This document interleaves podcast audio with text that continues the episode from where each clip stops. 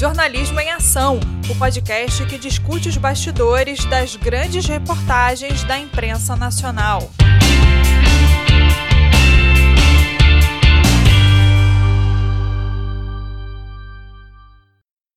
Olá, meu nome é Cecília Quevedo e esse é o podcast do Jornalismo em Ação, que explora os bastidores de grandes reportagens do cenário nacional.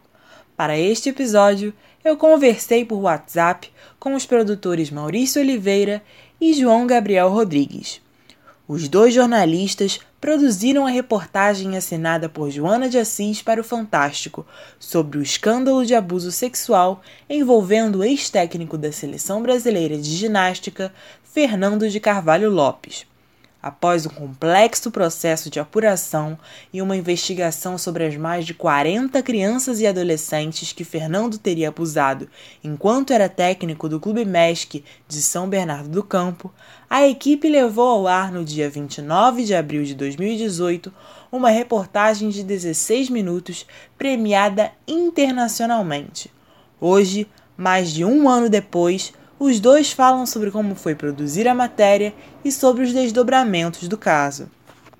O processo de apuração começou em janeiro de 2018, mais ou menos, quando saiu a sentença do ex-médico da seleção ginástica norte-americana, Larry Nasser. É, ele foi acusado de abusar de centenas de, de atletas da ginástica norte-americana durante muitos anos.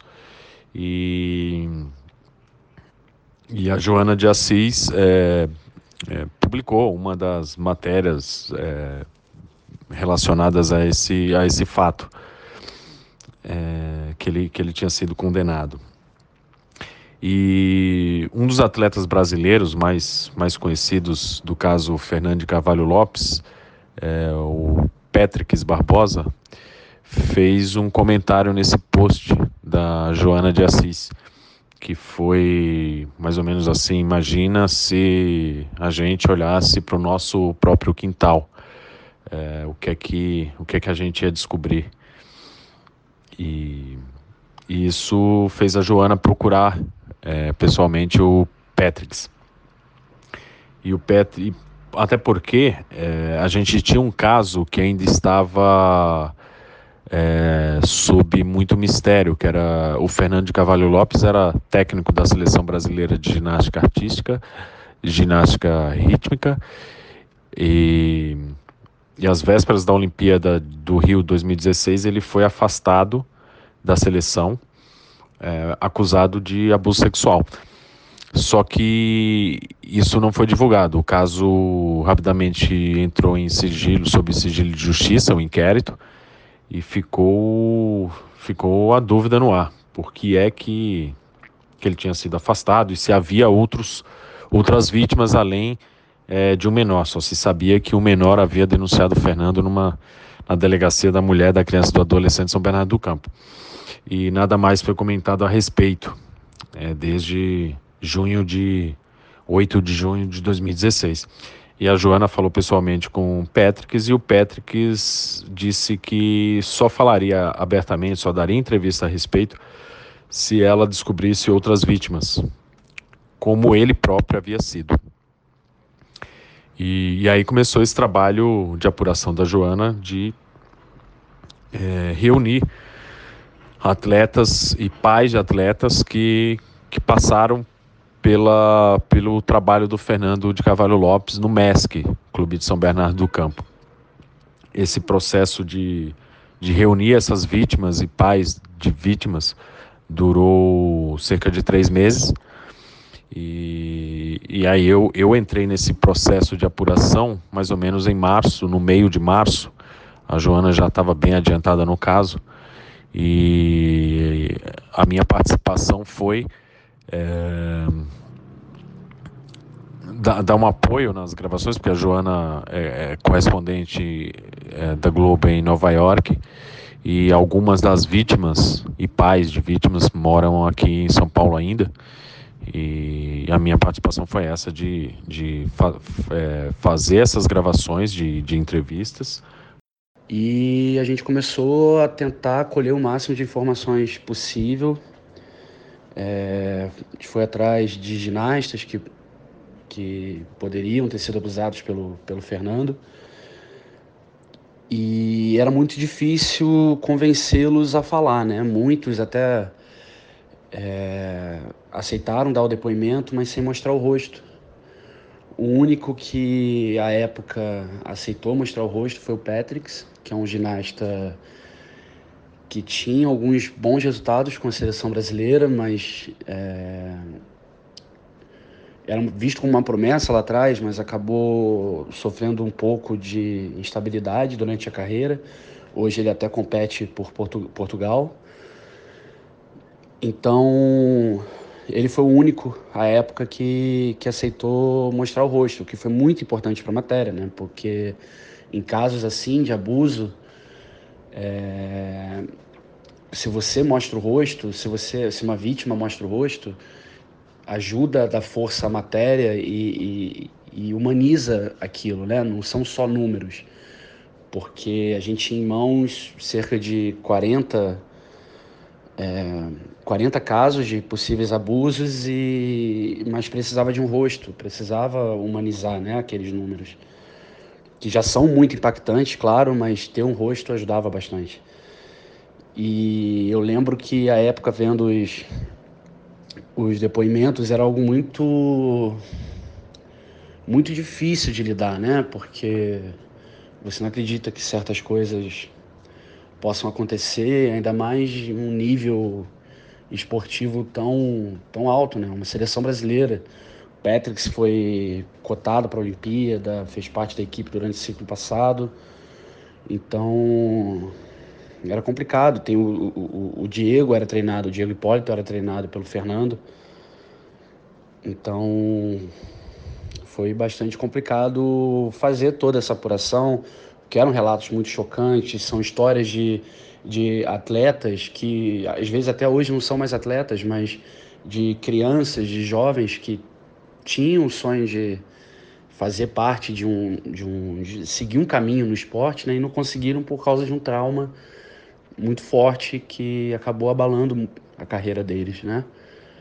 Então foi um processo de apuração muito complicado. Eu fiquei, na reta final, eu fiquei enfornado aqui em São Paulo durante, durante uma semana e meia, eu acho, duas semanas, pegando os depoimentos, é, fazendo para o site e, e preparando o material do Fantástico, né? Então foi, foi, foi, um, foram, foi um período de muito trabalho, mas também de, como eu posso dizer, não de aprendizado, mas é um, um, aprendizado que você aprende a lidar com certos tipos de emoções, né? Porque era uma uma apuração muito complicada de lidar, porque são casos absurdos que você acredita que não possam ser realidade, né? O trabalho inicial de apuração foi feito mais pela Joana, como eu te disse, e essa apuração foi feita enquanto ela estava nos Estados Unidos. A Joana é uma amiga minha, uma antiga companheira de trabalho quando ela morava aqui no, no, no Brasil. A gente já tinha trabalhado em outros projetos algumas vezes, então nosso contato é, é fácil. É, mas a apuração ficou muito mais por conta dela, até porque é um processo complicado, você tem que ganhar justamente a confiança das vítimas as gravações, quando ela veio para o Brasil, na reta final, ela, ela, ela veio para o Brasil e ficou, e ficou aqui em São Paulo. E o contato direto era dela com as vítimas. É, geralmente ia só ela e o cinegrafista para as gravações, porque justamente porque nem todos queriam se, se expor.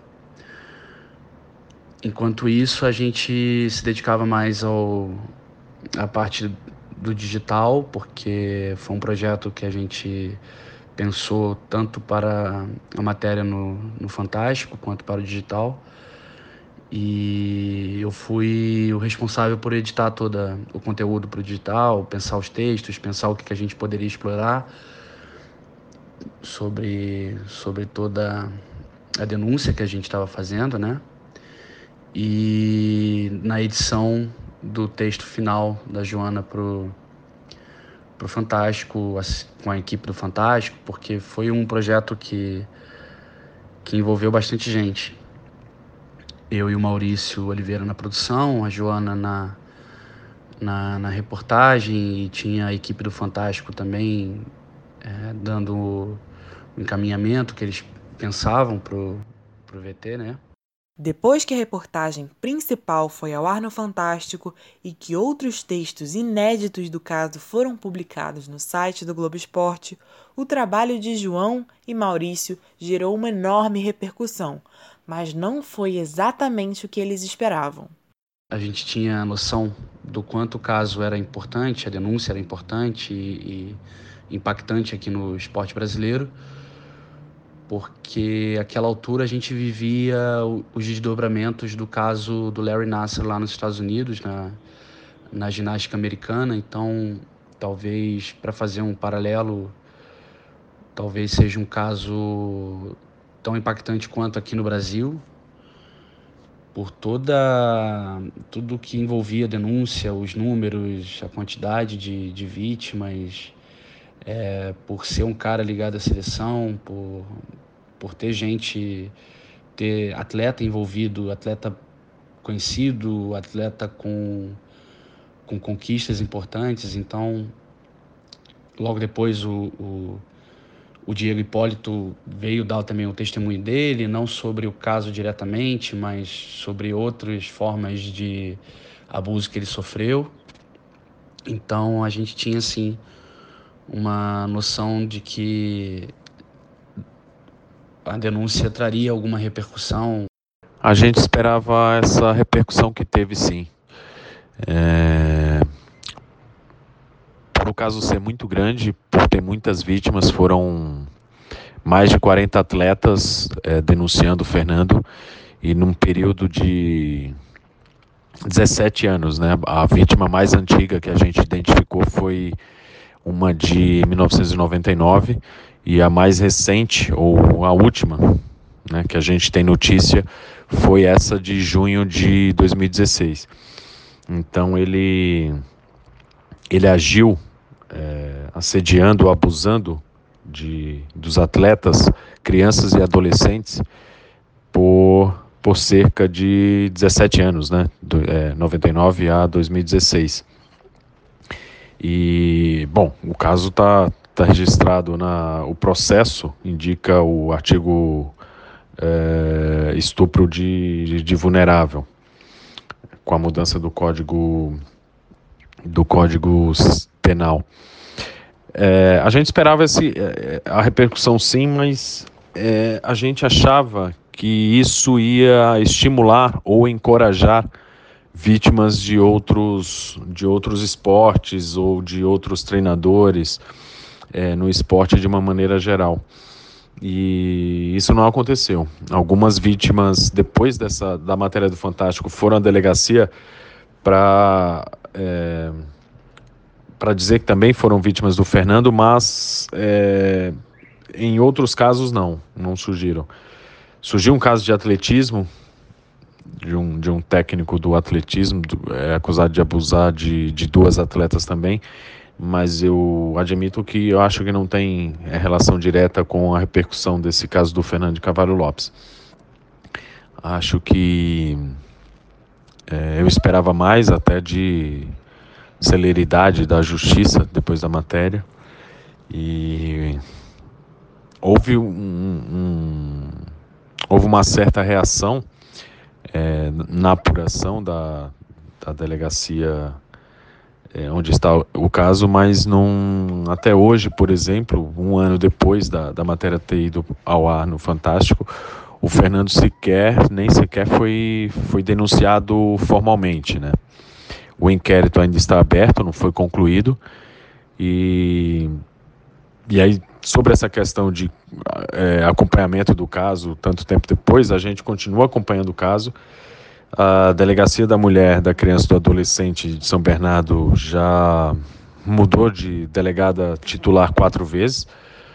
agora está na mão da delegada Tereza Gurian e, e, de novo, ela precisa entrar no caso e se inteirar a respeito, ler todo o processo que já tem é, quase mil páginas e isso demora um pouco. O promotor do Ministério Público que estava encarregado do caso também, é, ele foi para a Procuradoria Geral de Justiça do Estado e também está um pouco afastado desse deste caso do Fernando de Cavalho Lopes.